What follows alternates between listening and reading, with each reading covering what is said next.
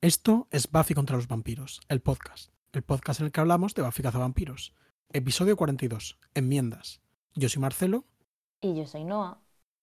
Y en este capítulo hablamos de películas de Navidad, fantasmas del pasado y el espíritu de Hanukkah.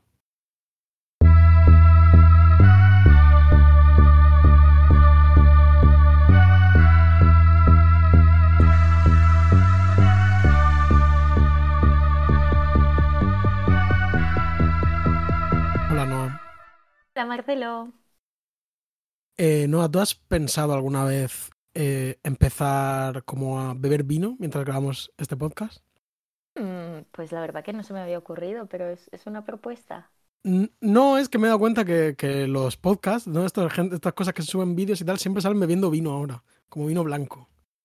La gente. Entonces he pensado, igual aquí nos estamos perdiendo algo, ¿no? Eh, Ya Para estamos como bebiendo café los dos todo el tiempo. Sí, normalmente sí. Pues claro. ¿crees que es porque somos otro tipo de gente? Como que se lo pasa menos bien. No lo sé, sinceramente. eh, A ver, creo que nosotros lo que. Sin ser como sabe la gente que nos escucha, pues es una cosa muy cerrada. Tenemos un guion, ¿no? Que tenemos que seguir y unos puntos y unas cosas de las que más o menos hay que hablar. Entonces, necesitamos ser eficientes, no necesitamos estar relajados, ¿no? Sí, yo me he dado cuenta de que los capítulos en los que mejor me lo paso son los capítulos que luego escuchándolos no tienen ningún sentido, como que Claro, más sí. caóticas, grito mucho porque se me va el tono de la voz, como que tengo la sensación de que cierto focus, cierto nivel de focus es importante.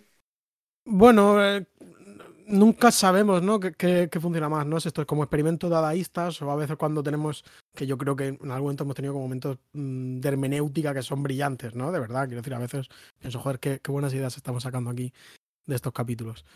Entonces, no sé, claro, eh, podremos tomar una copa de vino y luego un vaso de café o...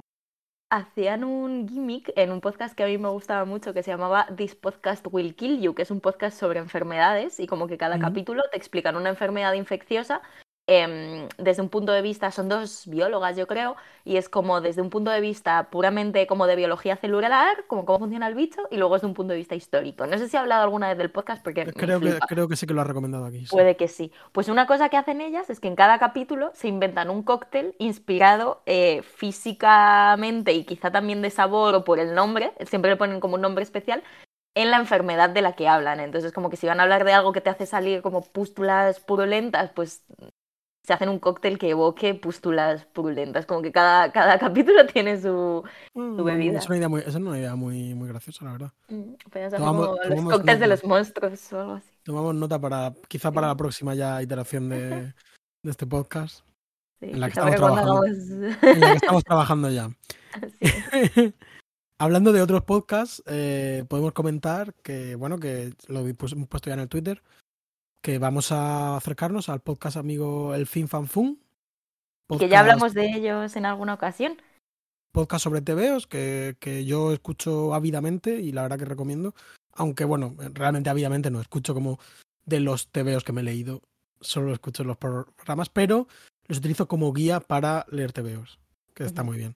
Entonces vamos a hablar, nos han invitado a Noah y a mí a hablar de Astonishing X-Men, la serie Los Asombrosos X-Men, La Asombrosa Patrulla X creo, que se llamaba aquí en España, si no recuerdo mal. Eh, que son los TVOs que escribió Josh Whedon pues hacia 2004, 2006, un poquito después de Buffy Cazavampiros, y que bueno, pues son muy cortos y pues si os apetece leerlos y, y pasaros por ahí, verdad que se, se leen en un día y medio, ¿eh? Sí, se leen súper, súper rápido. Aunque recuerdo que era mucho texto. O sea, como recuerdo unos bocadillos pesados, Sí. ¿no? La- al, al estilo de, de Joss Whedon. Yo tengo Ah. muchas ganas, la verdad, de volver a leerlos, porque hace un mogollón y no me acuerdo de casi nada. Eh, sí, pues eh, yo los recuerdo como muy, muy, muy buenos TVOs. Eh, es eso, a veces como extremadamente verborreicos, pero tenían también como el rollo este muy decompresivo de Marvel principio de los 2000, de mm, eh, splash page, como dos páginas con una sola viñeta, una cosa así. Y eh, yo me empecé a leer como, no sé si el primero los dos primeros números, eh, y ahí había como unas, tiene como un tono como muy guay. Realmente creo que el, el dibujo y tal, como que re- creo que puede molar mucho. Qué guay, pues sí, eh, os avisaremos. No sé si quizá igual incluso mandamos una cartita por el Substack Sí, por si hay gente que no está en co- una cosa Twitter. pero- especial. Pero Pero bueno, que hablaremos. Hablaremos de esto en nuestras redes, eh, pero en principio ya tenemos fecha, ¿no? Es el 26 de abril. 26, no recuerdo mal, es miércoles. Pues el miércoles más cercano al 26 de abril, sí, no es el 26. Pues súper guay, la verdad que tengo muchas ganas. Además es eso, que son gente de TVOs que se lo ha leído todo. Voy hasta con un poquito de... A mí me, de ahí me da palo, ¿eh? sí, porque siento que va a ser como, como cuando llevan a una persona como simplemente para opinar. Hay una cosa, creo recordar, corrígeme si me equivoco, que tenía bastante protagonismo Kitty Pride en, en toda la Enterprise de esos TVOs. Sí, digamos que el foco desde el principio, el foco de, de la patrulla X de Wedon es Kitty Pride. Que, entonces tiene un poco este rollo de Buffy cazavampiros, eh, sobre todo ya digamos la segunda mitad de la serie, es casi como un TVO de los... Un intento de George Whedon de hacer un TVO de, de la patrulla X y esto es un poco como un intento de hacer algo de, de Buffy cazavampiros. Y, y sí, sobre todo eso, Kitty Pride, eh, la protagonista. Yo tenía una relación así parasocial de estas de identificación con personaje ficcional muy, muy, muy fuerte con Kitty Pryde porque era como la chica judía de los X-Men. Eh, cosa que entronca mucho con este capítulo, que uno de los Sí. temas que tiene es que Willow es la chica judía de, de la Buffy, de la gang de Buffy, entre otras muchas cosas que es Willow en este capítulo. Sí, es otra cosa. sí. Eh, es otras cosas. Yo nada, quería comentar también así en la orden del día. Siento que estamos yendo como papa, ¿no? Como a los temillas, en plan como más. Eh, no bueno, sé. eficientes, ¿no? Eficientes. Eficientes. Eficientes. Eh, es que he llegado un poco tarde hoy, chicos. Em, No, pero Que- no, no tengas prisa, ¿eh? No, ya estamos en harina. ya está. Que ha empezado la segunda temporada de Yellow Jackets, serie que algunos de nuestros oyentes están viendo gracias a nuestra recomendación y ahora de repente me siento muy responsable. Em, Yo te iba a decir no una cosa. Dime. Eh, Bueno, comenta lo que tengas que comentar de esto de Yellow Jackets. No, no, no, que ha empezado la segunda temporada sin más y que ha habido un primer episodio que ya está ahí en el mundo y, y ya está. Simplemente era eso. Eh, vale, no, es que quiero decir, la gente se ha influenciado, ¿está bien? No me digas nada hasta que yo vea la serie, porque he visto escrito Yellow Jackets y he dicho, uff, qué presión, Ah. ¿sabes? Me siento presionado como para verla. No, no, no, no, en absoluto era eso. Era solo como No, no, que ya lo sé, ya la lo segunda sé. temporada por continuidad temática. Sí, sí, como- sí, sí. Estamos con Yellow Jackets y la voy a ver, juro por Dios. Vale, No pasa Voy nada si no, es que ya siento que la he sobrehinchado demasiado. Me gusta mucho porque ahora han, han metido, han introducido un nuevo personaje que es un perro, eh, un Yorkshire muy parecido al mío, eh, por el cual Ah. temo cada segundo, pero me hace ilusión que, que exista. Em, Un y poquito Wellington. más. Un Wellington, sí. Wellington es el nombre de mi perro, para quien no lo sepa. Es posible Sí. que no lo hayamos dicho nunca. Es aquí. posible, la verdad. Eh, nada, yo estoy cuando me termine esto de, del White Lotus, que la verdad que me está gustando mucho. Esto es. mí- eh, tuitea como si fuese 2020, pero, pero me Yo la gustando. empecé, ¿eh? Y me gustó, pero no la seguí. He empezado Mm. la de Fleischman, ¿cómo se llama? Fleisch- esta que es, la protagoniza Jesse Eisenberg y que sale Lizzie Mm. Kaplan también y... Eh, he visto algo, pero no tengo ni idea. En plan, de hecho, Es- pensaba que era una peli, ¿eh? lo que había hecho Jesse No, Eisenberg. es una serie de divorciados neoyorquinos neuróticos judíos también, pero en plan de esta Fleischman, manera como... Fleischman is in Trouble, Esa, que es un libro, ¿puede ser? simpática. Pu- puede Cre- ser. El libro creo que tuvo mucho como hype y tal. puede ser. Viendo esto de White Lotus, me da la impresión de que los americanos leen mucho. Está ahí todo el mundo en, en Hawái con su libro y yo pienso, no creo que la gente en España fuese con... No, Eh, bueno, no. Que igual en, en Estados Unidos, igual en. Estados Unidos tampoco, ¿no? Pero es como cosa de la serie o cosa de esta gente multimillonaria. Puede ser. Pero, pero no sé, pero digo, joder, están todo el rato leyendo esta peña. Hay mucha literatura como... Creo que hay un escalón intermedio, porque aquí tienes como la alta literatura, ¿no? De editorial, super curatorial, no sé qué, y luego tienes como mm, las novelas super comerciales que por lo general son como una mierda que ha escrito una persona famosa, ¿no? Que sale en la tele. Pero tengo Mm. la sensación de que esto puede ser completamente erróneo. Si alguien sabe de editorial en España, por favor, que, que, no, me, que no me juzgue. Pero tengo la sensación de que ahí hay como muchísima producción en como un estrato intermedio, rollo peña que lee revistas eh, Sí. culturales, pero que pasa de como tampoco cosas hipersesudas. Todas estas series que adaptan en HBO salen de un tipo de libro que yo siento que aquí no existe. Sí, y también hay como mucho ensayo divulgativo que yo creo que aquí en... e- O que si si se lee lo leen eh, tuiteros eh, de 30 años, no lo leen padres, ¿sabes? En plan. Estoy de acuerdo. Estoy Pero bueno, esto son intuiciones, ¿no? Intu- estamos Intuiciones. trabajando como en, en el, en el fango de la intuición. porque- No se puede saber de todo, pero se puede No, hablar de todo, ¿no? En un podcast sobre todo. La libertad de expresión. Es raro que Em, Josh Whedon no haya sacado ningún libro, ¿no? ¿Ya? Es En plan, cierto. no, no es. Como contando, como contándose a sí mismo, ¿no? Además. Ha hecho poco- TVOs, ha, ha hecho series, ha hecho películas, Sí. Mm, pero como que nunca ha escrito, ¿no? En plan, bueno, porque es. Porque él viene como de este mundo audiovisual. Eh, ¿Viste alguna de las series Barry? No, tengo muchas muy pendientes. Es de estas que tengo muy pendientes, pero no. Pues eh, una de las gracias de Barry es que él, bueno, que se desarrolla en Los Ángeles y hay como una clase de, de teatro, de interpretación, y un- hacen como una coña de que como es Los Ángeles, en vez de hacer interpretar monólogos o escenas de obras de Shakespeare o de cosas como intelectuales, hacen pues de películas más o menos cutres, ¿no? Y entonces siento que eso, que Whedon es como listo para eso, igual. Tiene como ¿Quieres decir como en este capítulo cuando Ángel en la escena climática canaliza como el momento más Edward Cullen de la historia de, de- Mm. del cine Sí, de por reciente? ejemplo, ¿no? Sí. Edward Cullen antes de Edward Cullen. Ahora hablaremos de eso. sí. Eh, si quieres entramos ya, ¿no? Sí. Al, al capítulo que además eh, hoy los créditos son súper fáciles. Muy fáciles. Eh, amends, que en España se llamó desagravios y en Latinoamérica se llama enmienda. ¿Qué les costaba poner enmiendas? Pero bueno. Buscaremos al traductor y le mandaremos Porque un enmiendas es mucho mejor traducción que desagravios, creo yo que es una palabra un poco extraña. Sí, de Pero hecho bueno. yo te iba, iba a apostar por enmiendas en, en Vale. el caso de las notas, porque a mí desagravios me ha confundido un poco. Claro, sí, porque además es que desagravios suena malo, ¿no? En plan, aunque sea Mm. des, es como corregir el agravio, pero claro, agravio nadie lo dice. En fin. Vale, pues tiramos con enmiendas, si quieres. Me parece bien. Es que luego grabamos la intro, ¿sabes? La gente, la gente que nos escucha igual no, no es súper consciente de esto.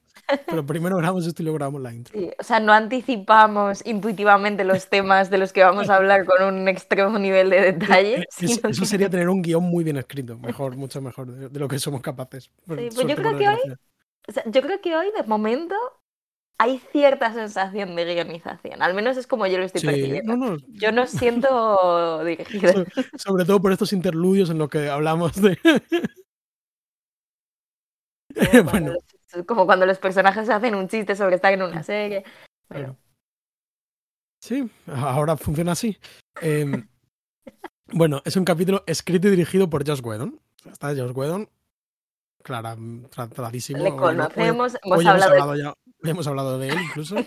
conocido por Fam- unos famoso, tebeos guionista, famoso guionista de cómics y creador de Buffy Cazavampiros. Y se emitió el 15 de diciembre de 1998.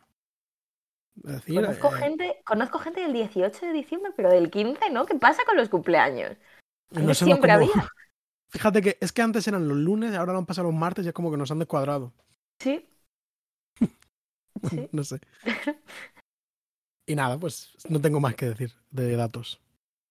Eh, pues la sinopsis. Uy, eh, la sinopsis de la Buffypedia dice lo siguiente: Eh, Los fantasmas de las navidades pasadas. Mientras Buffy y sus amigos hacen planes para unas discretas vacaciones de Navidad, a Ángel le atormentan visiones de su diabólico y violento pasado, incluyendo el fantasma de Jenny Calendar.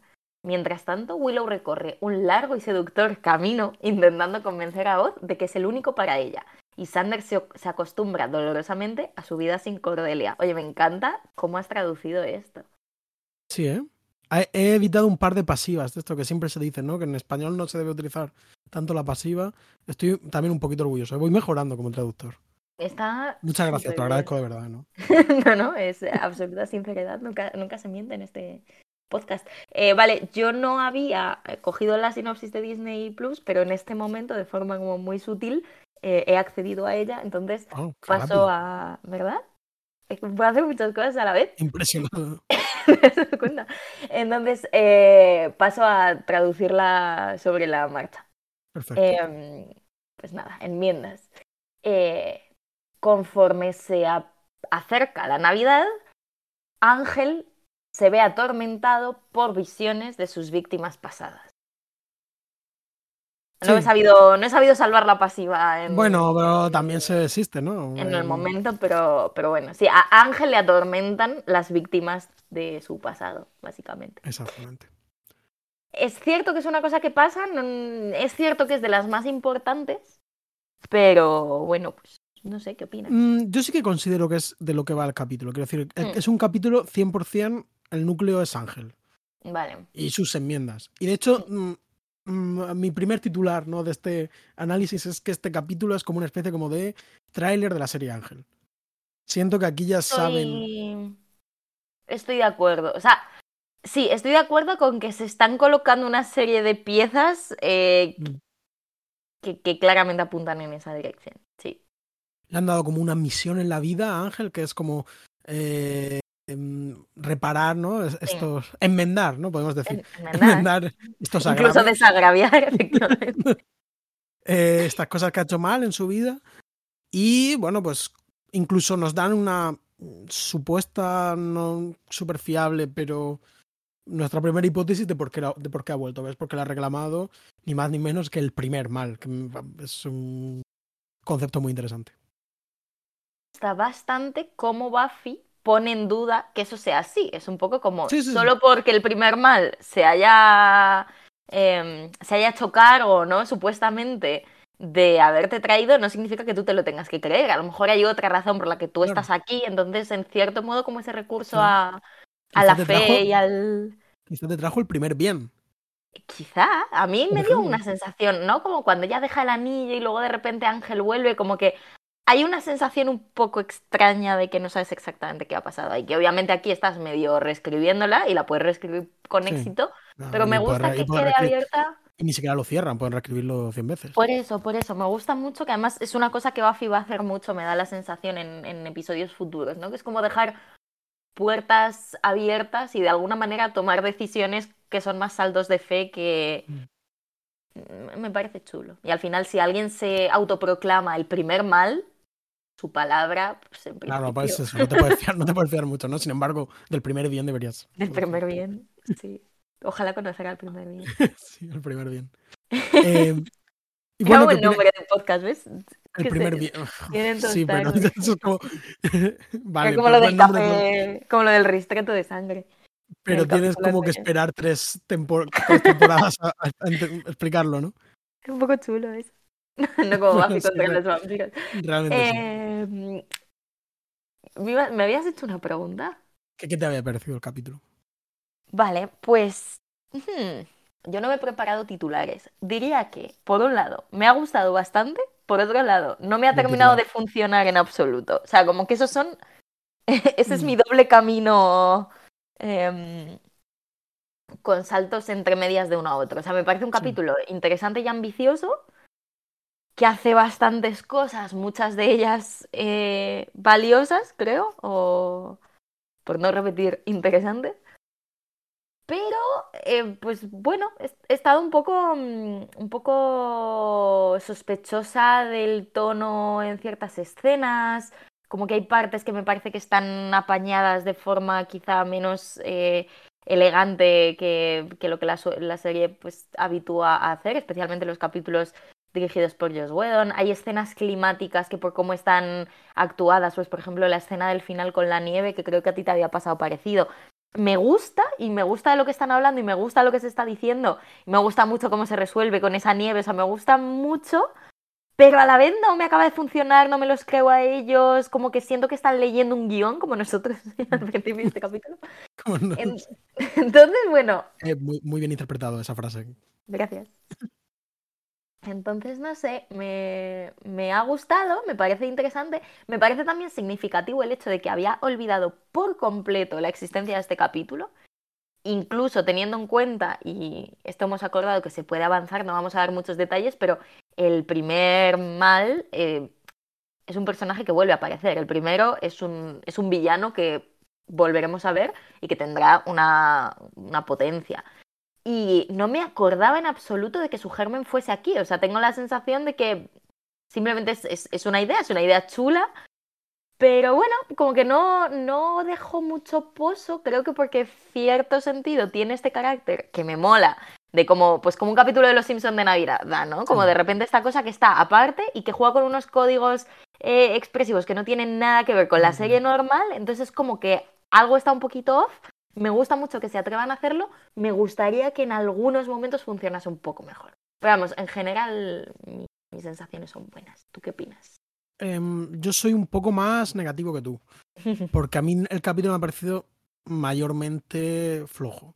Es decir, creo que tiene eh, como que las, ideas que plantea y, las cosas que intenta son como muy interesantes y como eso, pues eh, hay, que, hay que valorarlas. Me gusta mucho el concepto pues, de capítulo de Navidad y que, que yo creo que aquí entronca con esto que, comentamos una vez a, a, raíz de, de, Reaper, el hipotético, plausible spin-off sobre, eh, sobre Giles, que es como con la tradición esta de la BBC, que es como de un telefilm de eh, fantasmas, que es, bueno, se llama la serie como A Ghost Story for Christmas, que se emite en la BBC pues en Navidad, pues no toda la Navidad, pero con cierta frecuencia. Que por cierto me he descargado y que pretendo ver próximamente. Muy bien. Porque tiene muy buena pinta. Entonces, entronca como con esta idea como de la Navidad como el momento de las historias de fantasmas, que mm, incluyendo la historia de fantasmas más célebre del mundo, que es el eh, Cuento de Navidad de Charles Dickens. Y me gusta un poco, pues, esto, estos fantasmas también muy británicos, como muy psicológicos, como muy de fantasmas, como ecos del pasado, ¿no? tormentos y cosas así. Creo que, pues, no termina de funcionar este mundo porque también mm, Creo que Jenny Calendar está muy bien como torturadora, pero Ángel no está tan bien como torturado por primera vez. Mm. No, no, no siempre le, han torturado. Es algo que se le da bastante bien, pero en este capítulo está un poco off. Para mí, para mí un poco pasado de vueltas. Sí. Luego, creo que la idea del primero era como, es una idea como demasiado fuerte para este capítulo. Para este tipo de capítulo, efectivamente. Pero eso es, lo que creo que es una idea muy fuerte que en este momento no lo era en absoluto, o sea, en este momento era como tengo que resolver de forma más o menos rápida es esta situación. que repescaran al primero. Efectivamente. The First Evil. Para, porque después, y yo sí que recuerdo eh, cuando vi la serie y vuelve a aparecer este malo, como que me acordé, ah, joder, claro, como porque me había causado realmente impresión verlo por, mm. ver por primera vez esta idea del el primer mal que va antes del pecado. Es, chulísimo. Es una, idea, es una idea increíble. Por otro lado, mm, pues precisamente comentando que lo había hablado ya la semana pasada, como de tono Lovecraftiano, que es como que choca un poco con el mundo de los fantasmas románticos. Eh, eh, y creo que es una idea, un choque guay, pero que tampoco funciona del todo porque no se desarrolla de ninguna forma. Y por último, también es una idea que no va a ser ajena al desarrollo de la serie, este clímax emocional en el que, que, se basa en una conversación, ¿no? Y aquí sí que creo que es mejor no entrar en, en spoilers. Pero em, creo que no funciona bien nada, porque no están actuando nada bien. Sí, yo creo que ese es el mayor problema, que están todos como muy extrañados. Sí, están todos como, como eso, como un, como en un capítulo de Navidad que no fuese canon, ¿no? Como si fuese un sueño. Como si fuera al principio del capítulo esto vamos a contar historias, ¿sabes? Tal cual. A mí me recordó a. Hay una película que vi estas Navidades y, la vi precisamente porque Sophie Rombari, que es una chica de film Twitter canadiense que ya es cineasta y hace películas y tal, pero también contribuye mucho pues, a la conversación sobre cine y a veces sube películas y tal, pues em, ella puso un día en su Twitter que tenía un VHS que había ripeado ella de una película protagonizada por Mia Farrow, eh, que es una peli de Navidad que se llama Reckless. Em, yo creo que ni está traducida al español porque yo creo que ni llegó a España esta película. De nuevo, igual me, igual me confundo, pero el acceso es complicado. Si alguien la quiere, yo creo que la debo de tener. Porque yo se la pedí a Sofía, en plan, dijo, tengo este ripeo, si a alguien le interesa, que me, que me avise y en donde se llama Reckless. Es una peli de Norman Ren de René o René, no Ren, no sé cómo se pronuncia, de 1995 y es básicamente como es que no sé ni cómo explicarla porque es muy delirante. es una peli de estas que claramente no están bien hechas, que juegan un poco al rollo este em, comedia extrañada, también un poco lynchiana, ¿sabes? Como estas, estas Mm. pelis que solo existen, que ahora hablaremos de eso, pero a mí me ha parecido que hay un tono que atraviesa todo este capítulo que es muy, pues, pues ese tono de, de, de película extraña de los 90, constantemente una especie de espacio intermedial extraño, tonal extraño. Y, mm, y es una peli muy rara, eso, como muy post-Twin Peaks, eh, pero a la vez, eh, pues, pues yo qué sé, no sé, como una especie de sátira, pero como que realmente nunca acabas de entender muy bien como cuándo están haciendo la risa, cuándo están haciendo eh, la- el, el- drama y sobre todo es una peli muy inconexa, que como que hay una sucesión de escenas y cada vez pasan más cosas, pero como que no tiene ningún sentido la progresión. eh, es como, no sé, como una acumulación de ideas que no acaban de relacionar y de alguna manera me evocó mucho como, y todo esto revestido pues de esta idea, ¿no? Del cuento navideño, pero en el que algo como que se medio tuerce. Y es una peli que, ya te digo, no es buena, pero sí que me pareció bastante interesante ver y bastante particular y, mm, y me hizo pues como me, me, recordó, no porque se parezca en absoluto, pero porque creo que hay un, un tono ahí, ¿no? Como en ese. Es, es, es, esa, sensación de intento un poco fallido, eh, pero que a la vez en ciertos lugares creo que parte de un, de un intento de extrañamiento intencional. O sea, creo que podemos partir de la base de que Joss Whedon Sí. se, se mete no. en serio a hacer estas cosas, pero no siempre sale. Claro, no, no, no. Sí, quiero decir, hay algo aquí que nosotros no estamos, no ha conseguido como transmitir, pero claramente estaba Mm. intentando eh, decir algo, ¿no? Y, y todo esto, estos temas de eh, tal, el espíritu navideño, ¿no? Y Sander pidiendo perdón a Buffy, ayudando, ayudándole a, a arreglar el tema de Ángel y cosas así. Son como un poco out of character y out of serie. Claro. Y hay como mucha autoconsciencia en esto, pero bueno, pues es- está bien, ¿no? Y, Sí. Y una Resulta cosa que- desasosegante. A mí lo de, lo de Sander estaba todo el rato como no me fiaba de él. O sea, era como que me estás queriendo decir. Mira, el, esp- el espíritu de Hanukkah, hombre, yo sé que me fiaba de él. Sí, Eh, no. eh, una cosa que, que quería terminar con esto, que es el final, a mí, lo que es el final, el, Sí. el milagro de la Navidad.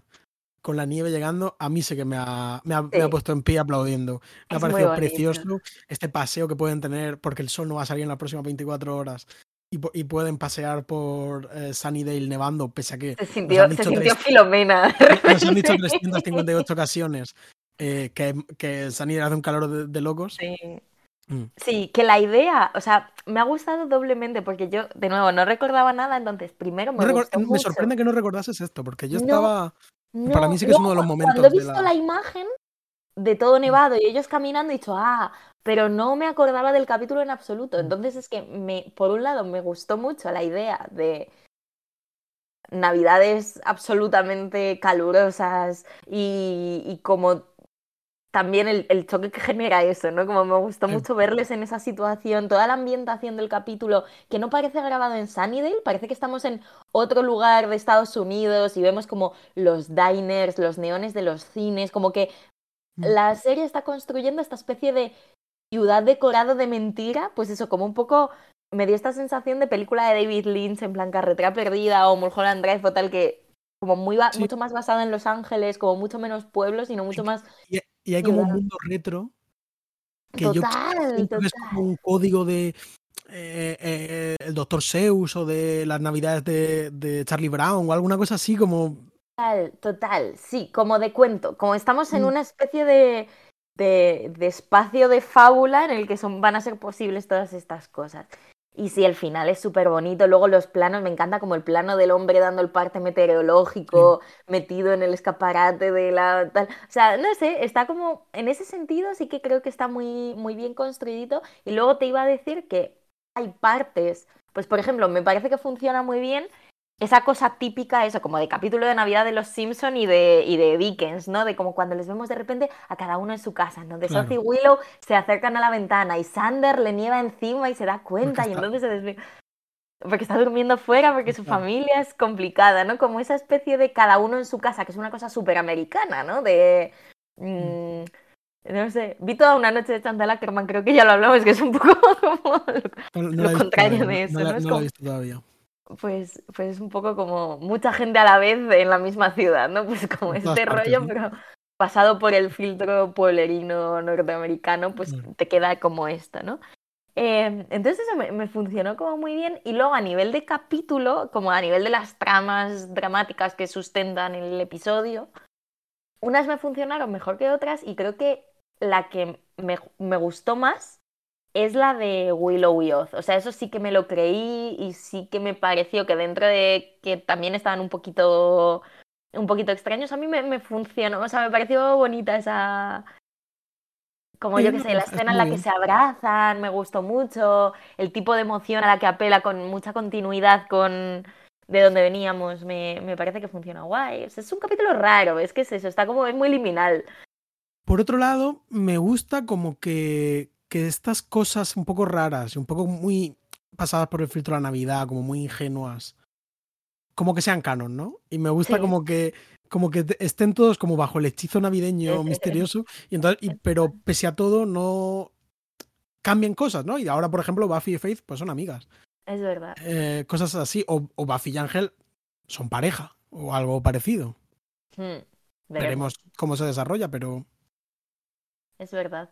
Es verdad. Y decir Sander, y, y Sander y Buffy ya están reconciliados, ¿no? Mm. Es como, es como hacer una especie de recurso a lo sobrenatural, pero desde la propia serie para ayudar a la propia serie a resolver no, sus- no, nie- no se niega a que este capítulo como de mentirijilla influya, que pasa luego.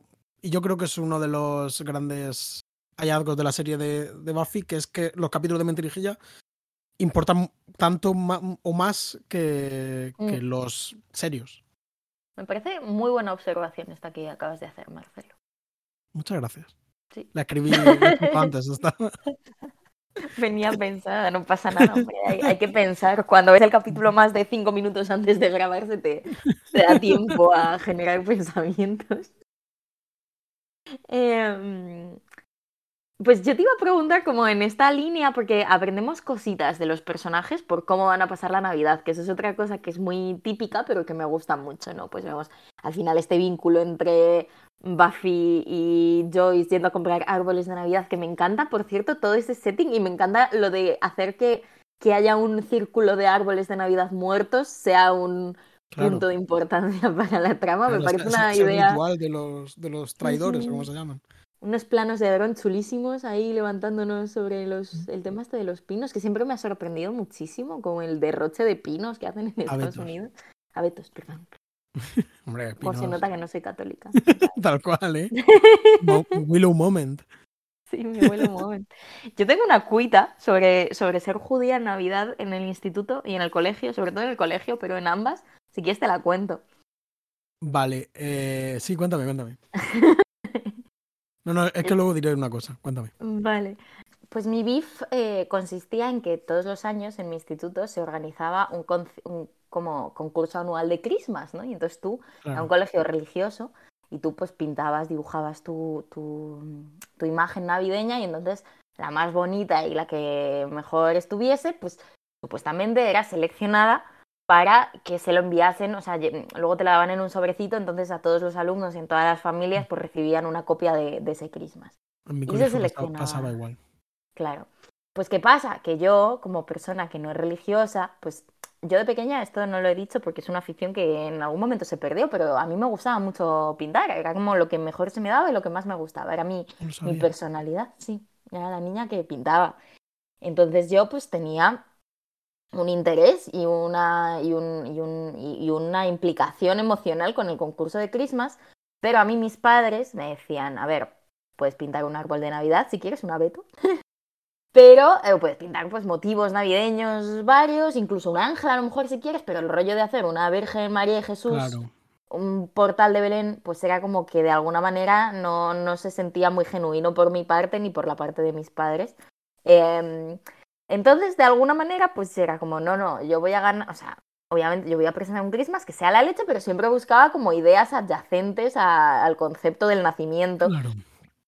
Y jamás gané, siempre ganaban belenes, únicamente belenes. Entonces esto a mí me generó un sufrimiento bastante grande y una indignación muy profunda, porque además no había ninguna regla explícita que dijese que tenía que ser un belén, sino a lo mejor pues era como, bueno, si, si es un concurso de belenes, pues Claro. yo participo. Pero como no había ninguna regla escrita, pues yo no quería. Entonces, pues fue una cosa que y jamás, jamás gané. Lo que sí eh, hice una vez fue eh, la ilustración, me encargaron, me escribieron, esto es como en, esto es como en Twitter, cuando te escriben para que hagas Mm. de repente un, un artículo, te contactan directamente.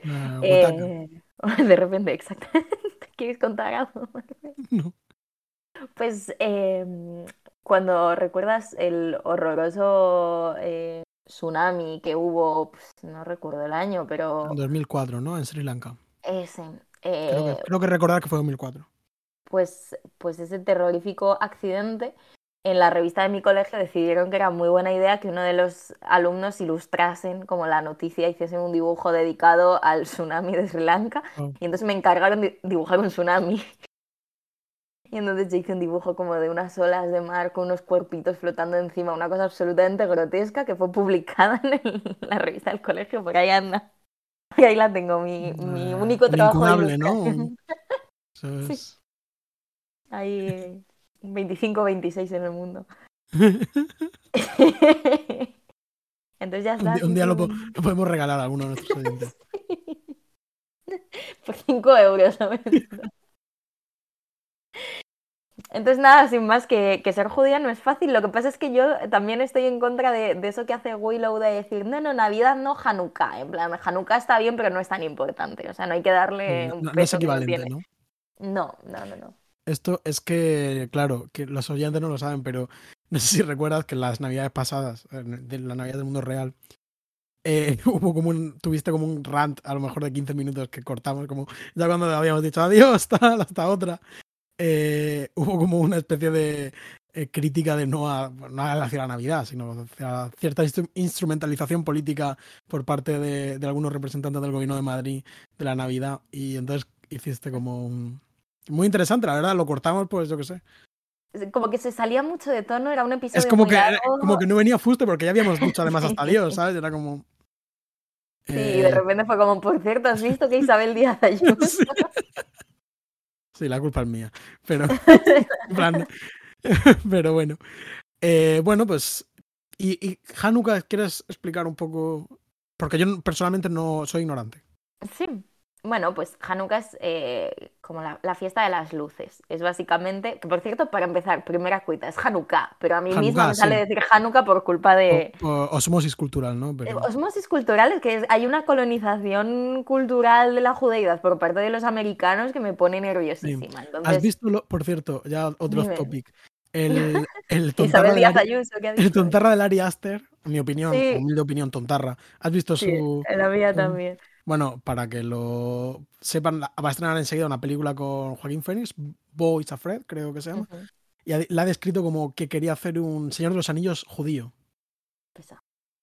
Eh, sin más, nunca me interesó una pelíula de Ari Aster. no Ni, siquiera me ver. inter- ni siquiera me interesan demasiado El Señor de los Anillos y, y el tema de los judíos, pues según. Entonces, en Eh, fuimos a ver, eh, nuestros oyentes les agradará saber que fuimos a ver Midsommar juntos. Estuvimos, Es verdad. vimos esa horrible película. Recuerdo juntos. como recuerdo el rant subiendo la calle Montera. En plan, esto me parece grotesco. El planico así de tal, al revés, que luego replican en tu, fa- en tu película favorita Smile, que a mí sí que me gusta. A mí no me gusta. De la forma verdad, pero es que, es que creo que no me gusta el- ese tipo de cine de terror, simplemente. Em, bueno, pues Hanukkah, eh, fiesta de las luces. Escrito con J y con en la A, ¿vale? Vale. En España. Con C, de Con casa. C, exactamente. Em, eh, pues es la fiesta de las luces y básicamente se. Pues, joder, también has elegido a la peor persona para explicarte estas cosas. Pero bueno, básicamente se celebra un milagro, que es que en el templo, eh, por, supongo que por algún sitio, ya no recuerdo muy bien, pero por alguna situación de posible confrontación con otros, eh, pues estaban encerrados en el templo, se quedaron sin aceite y, había una- y las velas tenían que seguir encendidas, pero no podían mantener las velas encendidas porque no había aceite. Entonces, em, eh, por milagro, las velas se mantuvieron encendidas los siete días y las siete noches, que, o los ocho días y las ocho noches, porque realmente son, bueno, son ocho horas o son siete días. Los, no sé, no sé si son siete o son ocho, pero bueno, to- toda la semana. em, se mantuvieron encendidas las velas y entonces pues tú en Hanukkah celebras ese milagro encendiendo velas. Cada día de la semana pues vas añadiendo una vela Claro, y el famoso básicamente candelabro. el famoso, sí, la Hanukkah que se llama. Entonces, hasta ahí lo que es la propia festividad y la celebración que conlleva, que es que tú pues eh, dices tus recitos, enciendes tus luces y conmemoras este mm, milagro, digamos, menor, o sea, dentro del Sí. calendario de, de festividades va- judías. digamos, lo que son los tiempos, eh, ¿no? Los tiempos bíblicos, esto es una tontería, ¿no? Esto es una chusta de, O sea, es, una, es una cosa bonita, está chula, pero que en general pues tiene una importancia bastante relativa. O sea, hay como, Comparado por lo con las siete menos- plagas. Sí, exactamente, hay por lo menos dos fiestas más, mucho más importantes que esas que podrían tener el peso que se le da a la Navidad, por así decirlo, que son eh, pues sobre todo el, el Año Nuevo judío Rosh Hashanah, ¿no? Que es como en septiembre, Mm. depende un poquillo, y, y la Pascua como el, el Pesaj, eh, la salida de Egipto, etcétera. Entonces esas son las importantes. Hanukkah es un poco menor. ¿Qué pasa? Que como suele caer alrededor de diciembre, pues se ha decidido colectivamente que para que los judíos no lloren, pues a ellos también vamos a hacernos regalos y vamos a poner una Hanukkah al lado del árbol de Navidad. Pues por un lado me parece que es muy cookie, pero por otro, eh, digamos que en el calendario sigue habiendo una fe dominante, ¿no? Sí, Aunque claro, te sí. pongan a ti tu, tu pequeño No, como, como en este capítulo, de- dicen, ¿qué vas a hacer por Navidad? Me refiero a las vacaciones de Navidad, ¿no? En plan, Claro, exactamente, exactamente. Eh, entonces, bueno, pues sin más, Pues- o sea, yo toda la vida celebramos Navidad hasta que ya tuve edad para aprender que ciertas, que ciertas entidades que supuestamente te traen regalos no son exactamente, em, no pertenecen al terreno de lo real y Claro. sensible. sí, digamos que entraste en tu época materialista, ¿no? Sí. Eh, bueno, pues muchas gracias por contármelo, en plan, espero que nada. no sé si te ha parecido como un palo que te lo pregunte o algo, pero No, no, realmente espero, no- haberlo, espero haberlo hecho bien porque me ha dado como miedo escénico. Y eso que ayer estuve en la sinagoga por primera vez desde el año pasado. Porque solo voy eh, una vez al año eh, a este lugar en general. Pero, pero, pero bueno, simplemente no, no soy una persona eh, particularmente en relación con su religión, pero está bien estas cosas bueno, mantenerlas, conservarlas, reivindicar que los americanos no las monopolicen y las transformen. re- re- realmente es como interesante porque la, la fiesta se supone, digamos, la conmemoración importantísima del, del cristianismo o eh, actualmente del catolicismo es eh, la, la resurrección, la Semana Santa. Quiero decir, esa es la base del, Vale. la base del cristianismo, ¿no? Pero sin embargo, eh, Navidad yo entiendo que por el, el factor regalo, ¿no? El factor comercial, eh, pues que tiene, ha tomado con mucha más fuerza también. Y yo diría que, por ejemplo, en el mundo protestante no se celebra en absoluto la, la Semana Santa.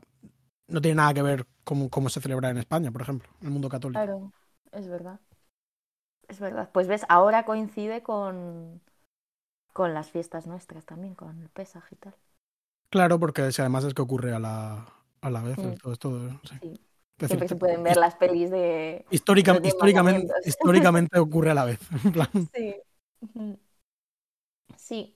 Eh, no sé, ¿tú tienes alguna tradición navideña? Que, ojo, a mí me encanta, o sea, a mí yo estoy a favor de la Navidad comercializada y de las lucecitas y todo No, eso. eh, me yo re- recuerdo mucho una cosa de, de Community que creo que era Ave Sí. o algo así, como de en plan, respeto la Navidad, para mí la Navidad son los especiales de Navidad, ¿no? Y eso es eh, fantástico. Eh, no, realmente, Esta Navidad vi un montón de pelis de Navidad y la verdad es que me lo gocé muchísimo. Entre otras Sí. está Reckless, pero también otras. Tengo una listilla por ahí en Letterboxd, la puedo dejar. Si eh, y- a mí me gustan mucho todos, todos los, eh, las reestructuraciones de, de- Dickens, en plan, De todo esto Dickens. de los fantasmas del pasado y tal, me parece un ideón y me hace mucha, mucha gracia.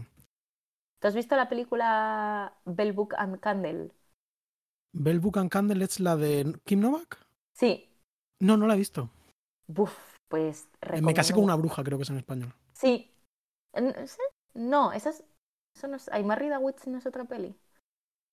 Yo creo que es otra peli. Es que creo que las dos se llaman Me casé con una Ah, vale, pues, puede ser. Em, puede ser. Es, es- Me es enamoré de. una- me- estas me enamoré de una bruja. Me enamoré de una bruja, ¿ves? Es así. Con estas- James Stewart y Kim Novak.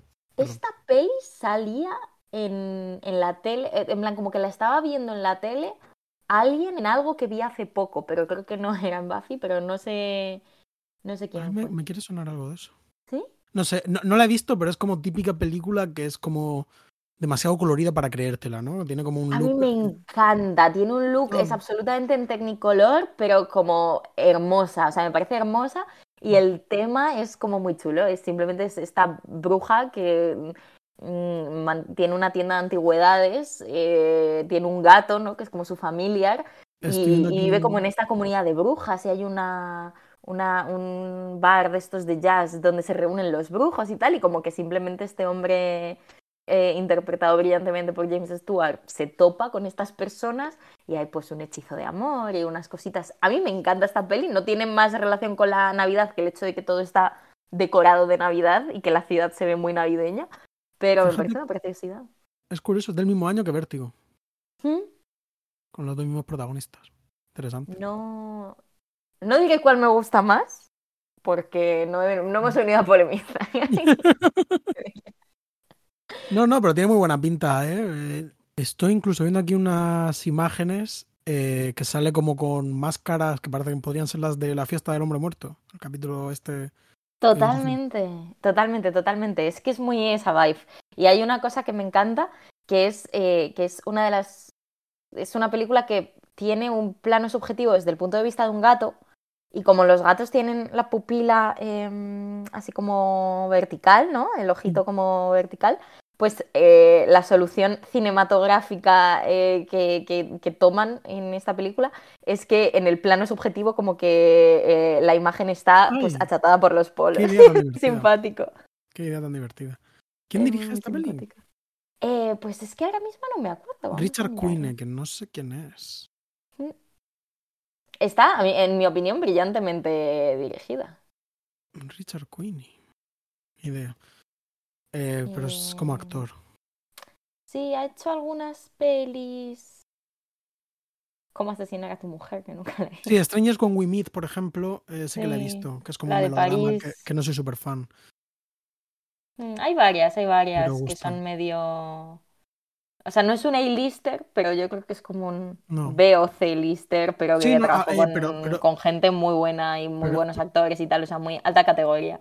Pero esta de Strangers con Meet a la gente le gusta mucho, eh, quiero decir, por ejemplo, creo Mm. que es como definitivamente un clásico americano de los años 60. Bueno, yo recomiendo mucho. Hecho, Sí, no, la, la veré, tomo nota también de, de Mm. esta recomendación. Muy bien. Si quieres, vamos, habíamos preparado como temas, tenía poquitos y ya lo hemos comentado un poco, ¿no? Sí. Esto del, del desagravio y, y de la Navidad dickensiana. Sí que habíamos apuntado cosas que no queríamos que se nos olvidase mencionar porque Claro, sí, como son de, highlights, de ¿no? relevancia. Gran- grandes, Highlights. momentos, grandes momentos del capítulo. Grandes momentos del capítulo. Eh, el acento dublinés de Ángel.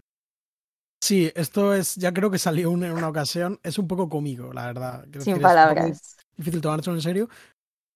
Parece que se le va olvidando porque ya en el segundo flashback ya no sale, ya no sale eh, con ese acento. Se ve que solo Porque tiene, como ha pasado más tiempo, ¿no? A lo Sí, largo del claro. tiempo se le va. claro, le que va como que lo, lo tiene en su tierra, ¿no? Esto pasa mucho.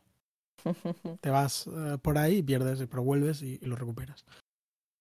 Eh, luego, otro highlight es que ya nos lo habían anunciado un anónimo, era el pelo de Buffy, que efectivamente yo pensaba, pues no será para tanto, pero efectivamente Es un raro. tema, es un tema. Añade a esta sensación de un Mm. Canines noventera, Mulholland Drive, no Sí, sí, tengan, no, pero como que sí, le da de repente un aspecto de persona mucho más mayor.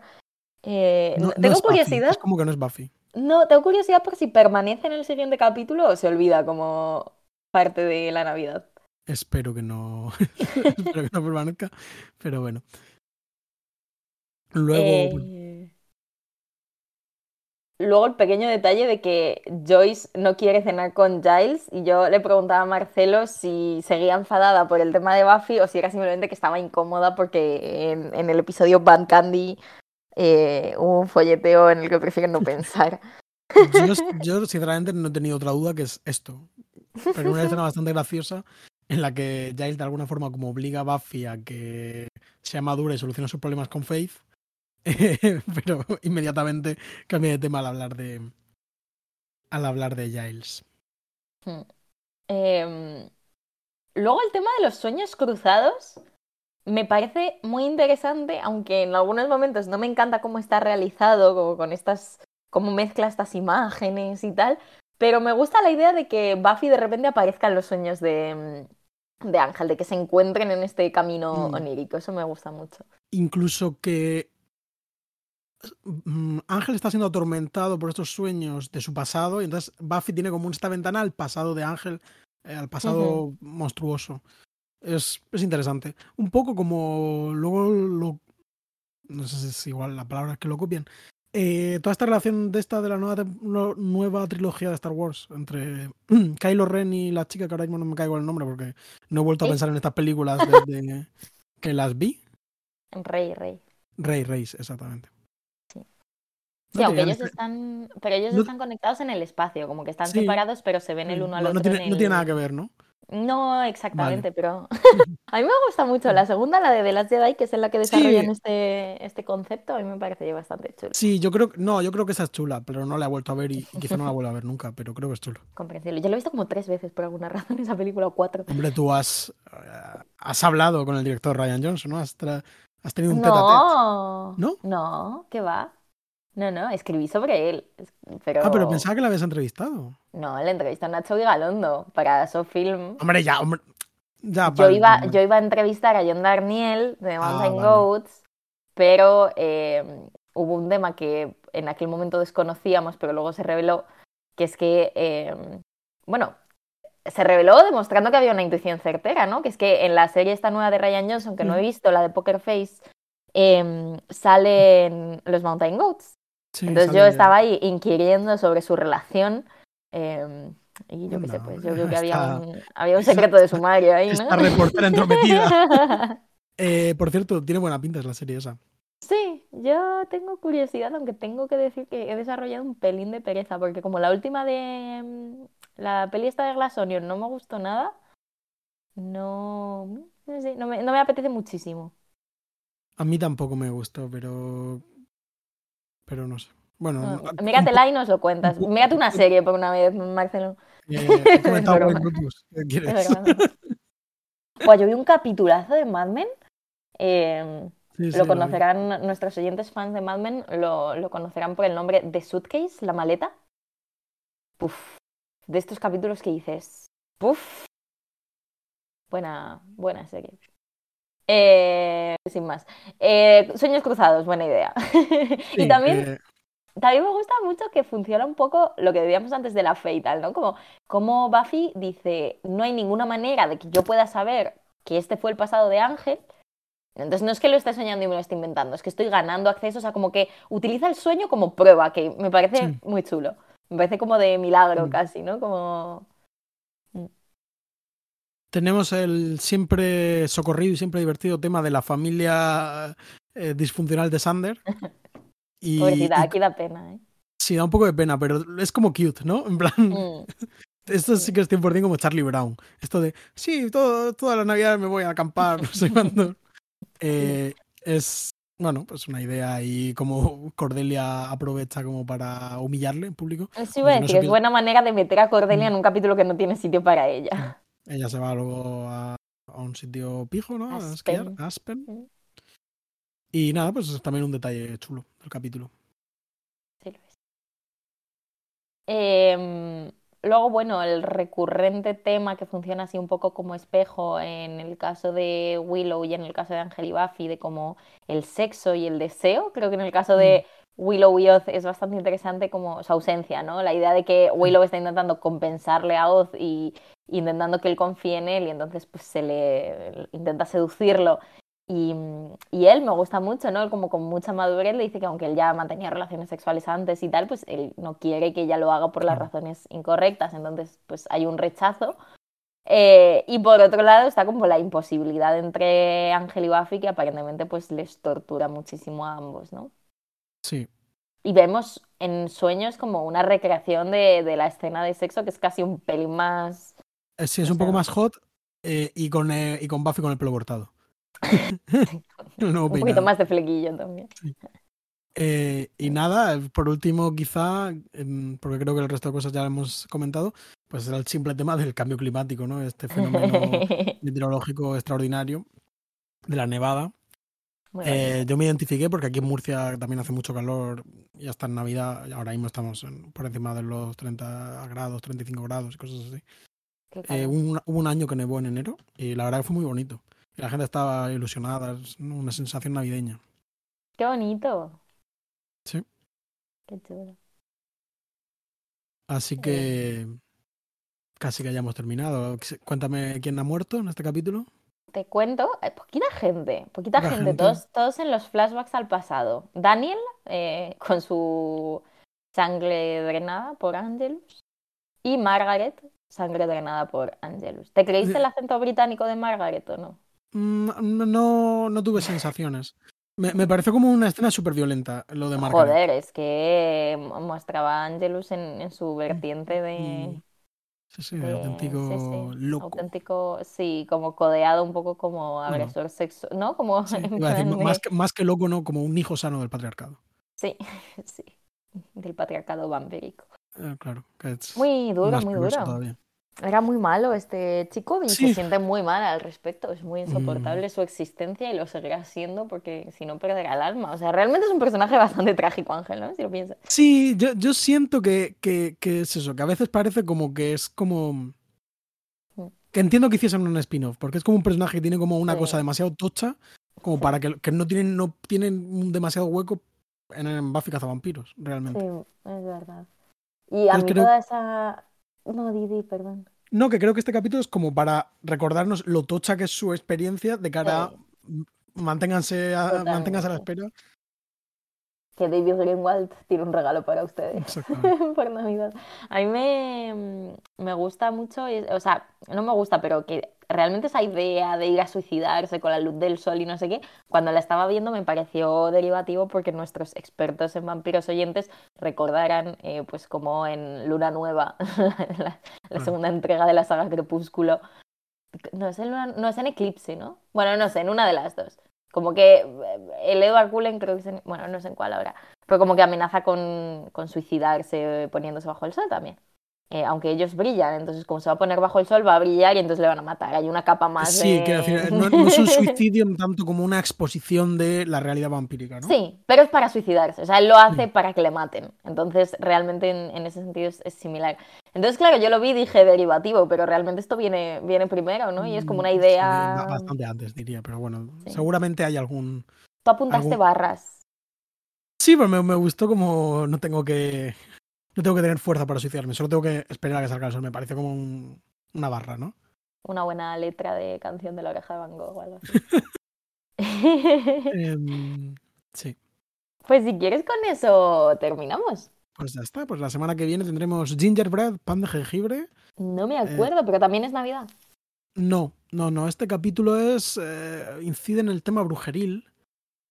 Eh, sí, cuéntame. No, pregunto que si sabemos o tenemos algún tipo de información sobre quién es el afortunado eh, Pues lo he- televidente que, mm, lo he que ganó mirado. para... Lo he mirado y no, no lo he visto. Eh, esto, como quizás recordéis, hace un par de capítulos dijimos que había como un anuncio eh, y como que podía salir como un extra, entiendo, en, en, en Buffy en este capítulo. Pero no, no, no he visto quién, quién fue el afortunado, ni en qué momento sale nada de eso. Pero bueno, supongo que tiene que haber algún post en Reddit eh, con alguien diciendo fui. Yo, pero Si lo encontramos, lo, Sí, lo- lo- luego lo. Pues nada, Marcelo, muchas ganas. Me ha gustado mucho, también creo que me ha gustado más el capítulo solo porque me apetecía mucho ver un capítulo de Buffy. Entonces me ha entrado Sí. muy bien el- el- la, la ocasión. A mí, como no me ha gustado mucho, no puedo decirte esta cosa, pero, pero sí, ¿no? Pues está bien. A mí también me- vamos, que me apetecía. Y, el, y este siguiente me apetece bastante, ¿eh? creo que puede ser. Sí. Pinta, pinta bastante divertido. Pinta bien, pues ya veremos. Así que nada, pues hasta la semana que viene. Hasta luego. Muchas gracias por todo y hasta otra. Y ahora vamos a grabar la intro, ¿eh? Sí. Adiós. Hasta luego.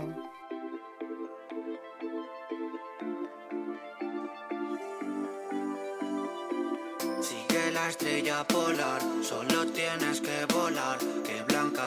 la nieve en esta ciudad. A veces me hace mal, a veces me hace bien. La busco por tus bolsillos y vuelvo a caer. Buffy contra los vampiros es un podcast de Marcelo García y Noa Benalal.